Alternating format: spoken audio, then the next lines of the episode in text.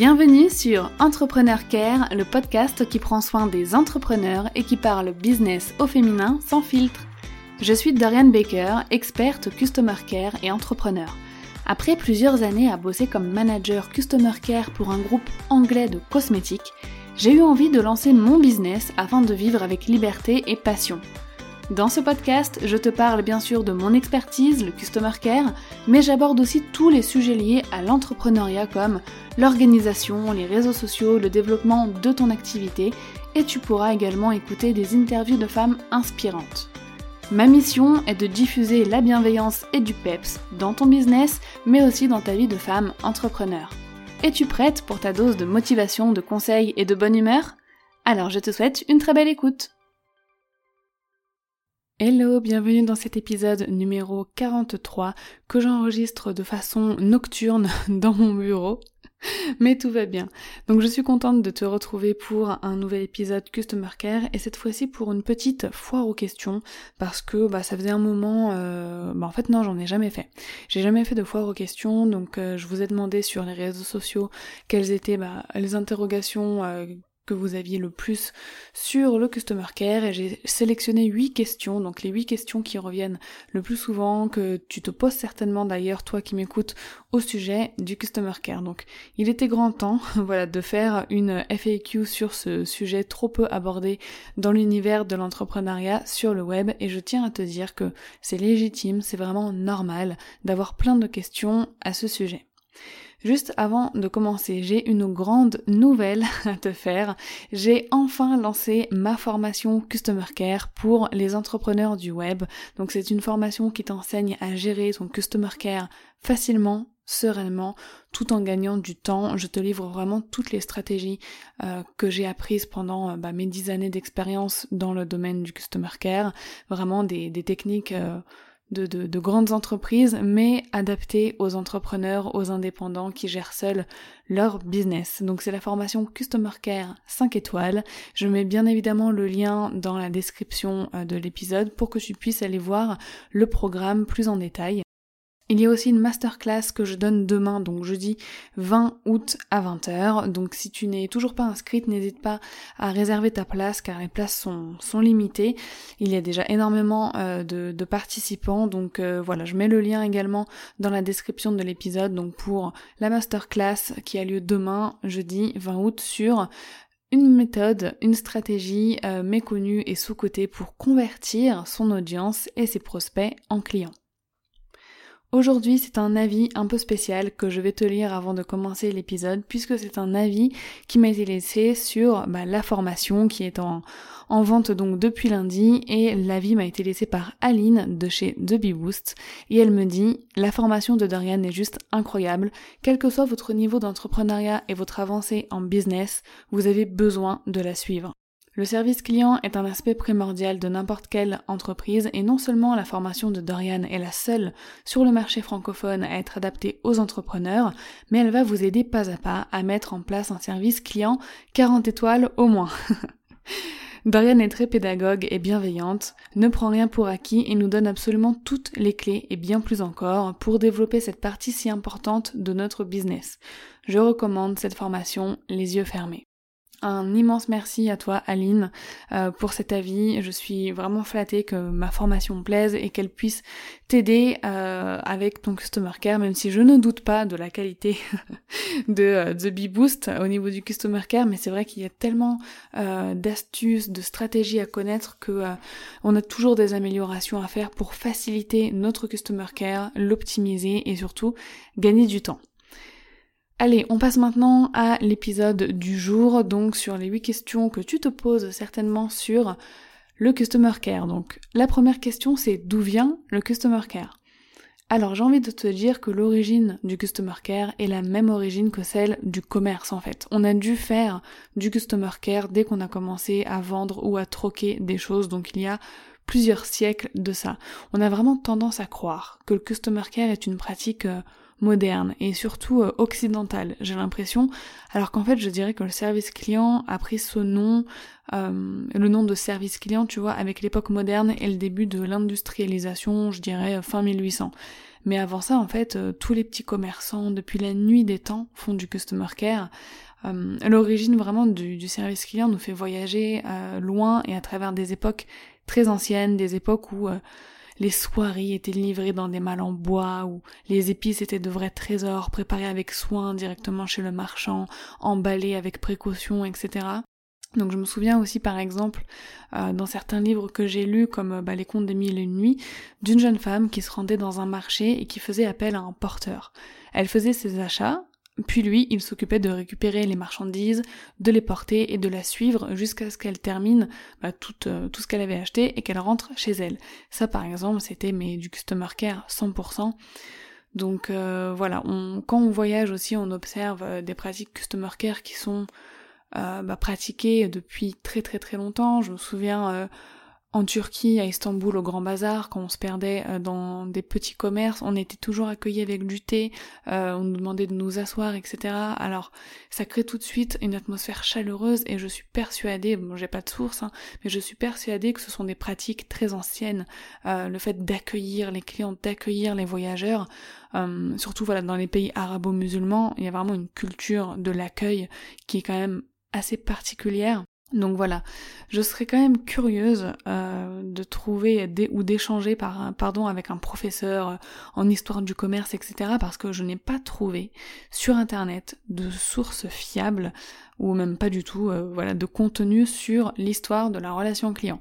Alors c'est sûrement parce que je n'étais pas vivante il y a quelques siècles de ça, Mais euh, non, sérieusement, euh, si jamais t'as un contact d'un professeur calé en histoire du commerce, fais-moi signe. Euh, j'aimerais bien échanger avec cette personne à ce sujet. Deuxième question. Comment avoir un super customer care sans que ça prenne trop de temps?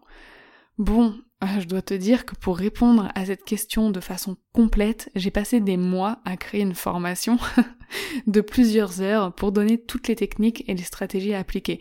Cette question, c'est clairement la promesse de ma formation. Donc avoir un super, customer care sans que ça prenne trop de temps, même en gagnant du temps.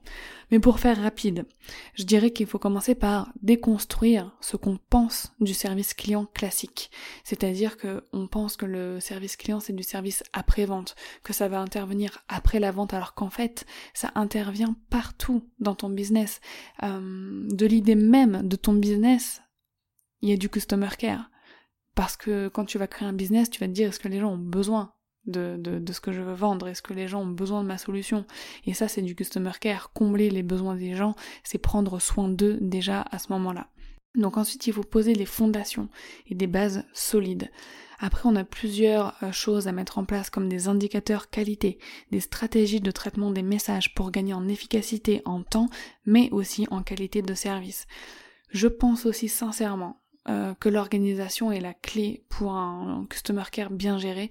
Donc une organisation dédiée à ton customer care. Donc te définir un temps donné par jour pour traiter les demandes, pour batcher en fait les réponses aux questions. Comme ça tu économises déjà pas mal de temps plutôt que d'aller euh, de façon aléatoire sur tes mails ou sur tes réseaux, ou sur tes réseaux sociaux pardon, tout au long de la journée. La troisième question. Comment automatiser son customer care? Alors c'est une question super intéressante, mais moi je me demanderais d'abord est-ce qu'il faut automatiser son customer care? Ou plutôt de quelle façon faut-il le faire? Parce que il faut faire attention, l'automatisation, euh, pour moi, ça a du bon temps qu'elle vient en complément d'un customer care humain. C'est-à-dire que tout ce qui est robotisation, les bots, euh, voilà, l'automatisation, etc., c'est une aide supplémentaire, mais ça ne doit pas remplacer euh, le soin qu'on va apporter, euh, nous, notre, notre propre personne, aux autres. Par exemple, je parlais il y a pas longtemps avec une autre entrepreneur qui me disait qu'elle avait contacté le support client d'une super formation en ligne très connue et que les réponses à ces questions en fait étaient quasiment que des emails automatiques qui renvoyaient vers la FAQ, donc vers la foire aux questions. Bon bah elle a pas acheté la formation, hein, parce qu'au final personne n'a pris le temps de lui apporter des réponses personnalisées. Donc on peut automatiser par exemple l'accueil d'une question, euh, un suivi d'un produit ou d'une formation, ou le fait de demander des nouvelles après un achat quelque temps après par exemple, pour savoir comment ça se passe. Mais il faut vraiment trouver l'équilibre entre automatisation saine et son investissement personnel dans son customer care. Ça c'est vrai que c'est quelque chose dont je parle dans le module 8 de la formation plus en détail avec toutes les, façons, tous les outils qu'on peut utiliser, toutes les techniques qu'on peut utiliser pour gérer son customer care. Quatrième question. Que penses-tu des services clients à l'ancienne, comme ceux des opérateurs téléphoniques qui nous rendent dingues? Donc déjà j'ai envie de dire, est-ce que j'ai vraiment besoin de répondre à cette question? Euh, La réponse est dans la question en fait. Si ça nous rend dingue, c'est que c'est pas top. En fait, je pense que c'est clairement une calamité entre l'attente parfois interminable, le répondeur automatique qui nous fait appuyer sur une multitude de touches. Euh, si on se trompe de touche, bah il faut tout recommencer. Euh, et puis si on attend trop longtemps, bah ça raccroche et ça nous dit de rappeler plus tard. Et enfin quand on tombe sur quelqu'un, eh bah il arrive souvent que cette personne ne soit pas du tout compétente à répondre à nos questions ou à régler notre problème, et on se retrouve à patienter de nouveau pour avoir la bonne personne. C'est juste horrible. Et en fait c'est un peu le même système qu'on retrouve dans les services euh, administratif français, et puis peut-être d'autres pays d'ailleurs, et on a le sentiment en fait que tout est fait pour qu'on n'ait pas envie de les contacter ou qu'on abandonne en cours de route parce que c'est un vrai euh, parcours du combattant. Et je pense en fait que c'est le but. je pense qu'ils recherchent à ne pas être contactés, à être contactés le moins possible. Donc ils barrent la route, ils ne facilitent pas du tout le parcours client, le parcours visiteur vers euh, leur customer care.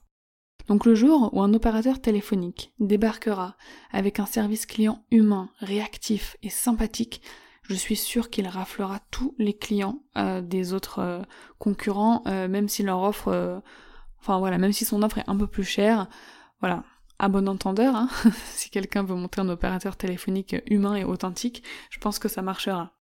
Cinquième question. Tu dis qu'il ne faut pas supprimer les commentaires négatifs, sauf quand ils sont insultants. Mais qu'en est-il des commentaires des personnes toxiques?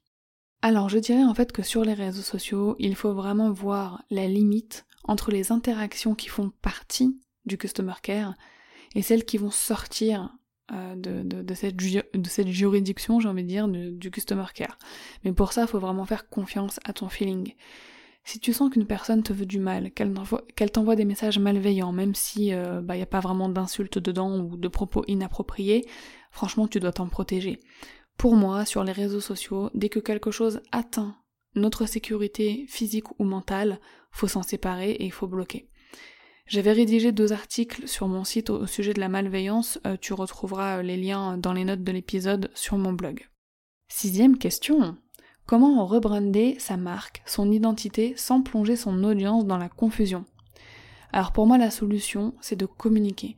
Quand on change de nom, de marque ou d'identité visuelle, etc., c'est vraiment de communiquer à fond et de répéter très souvent euh, l'information. Donc dans les newsletters, dans des posts sur les réseaux sociaux ou alors en stories, et vraiment pas qu'une fois, le répéter régulièrement. Pour qu'une information soit retenue, on dit en général qu'il faut qu'elle soit vue, entendue en moyenne 7 fois.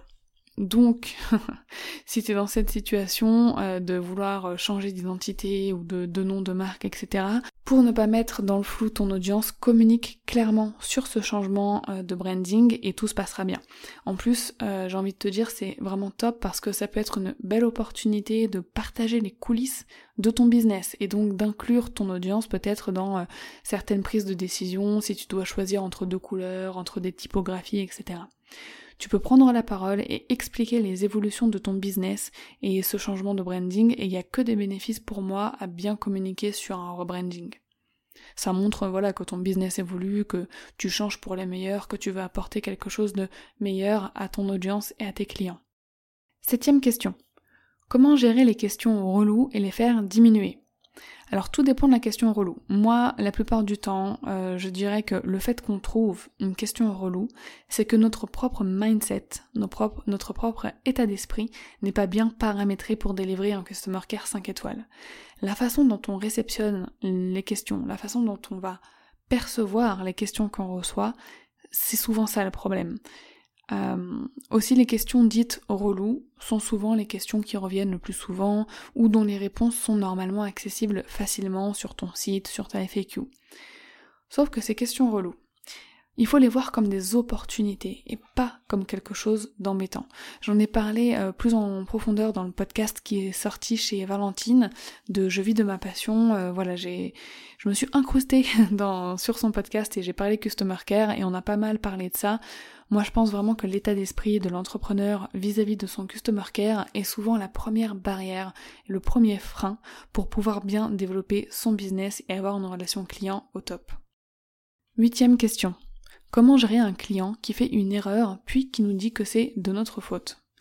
Alors pour cette situation, il faut user de tact pour indiquer tout en douceur bah, qu'il a fait une erreur, qu'il ne s'agit pas euh, bah, de ton ressort. Après, tout dépend de l'erreur, hein, mais on peut expliquer de nouveau la marche à suivre pour procéder à l'action en question sans faire euh, d'erreur une nouvelle fois.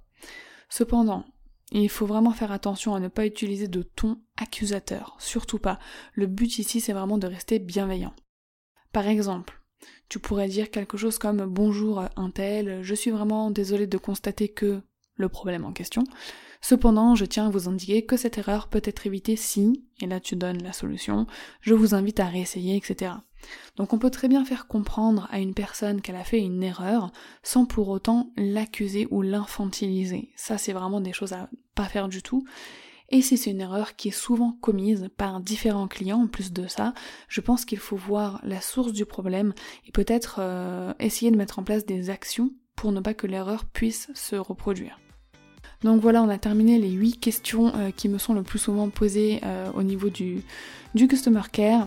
Je te rappelle que si tu as envie de gagner en, temps sur ta relation client, si tu veux gagner en qualité de service, si tu veux avoir des techniques pour la gérer facilement, sans perdre de temps, sans avoir euh, à traiter de questions reloues, tout est euh, indiqué, euh, toutes les stratégies, tous les enseignements sont donnés dans ma formation Customer Care 5 étoiles. Tu profites d'un tarif de lancement jusqu'au 26 août, donc il reste une semaine pour en profiter.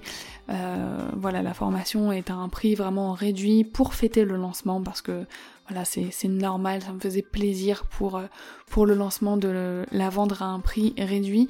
Après le 26 août, elle repassera à son prix euh, normal, mais sera toujours accessible. Voilà, donc tu as le lien dans la description. Si tu as des questions sur la formation, n'hésite pas à me contacter, que ce soit sur mes réseaux sociaux ou par mail à hello.dorianbaker.com je te dis à la semaine prochaine dans un nouvel épisode et si jamais tu t'es inscrite à la masterclass de demain, jeudi 20 août 2020, et eh ben je te dis à demain et si ce n'est pas fait, pareil, je te rappelle une dernière fois que le lien est dans la description. Je te souhaite une merveilleuse journée et je te dis à très vite.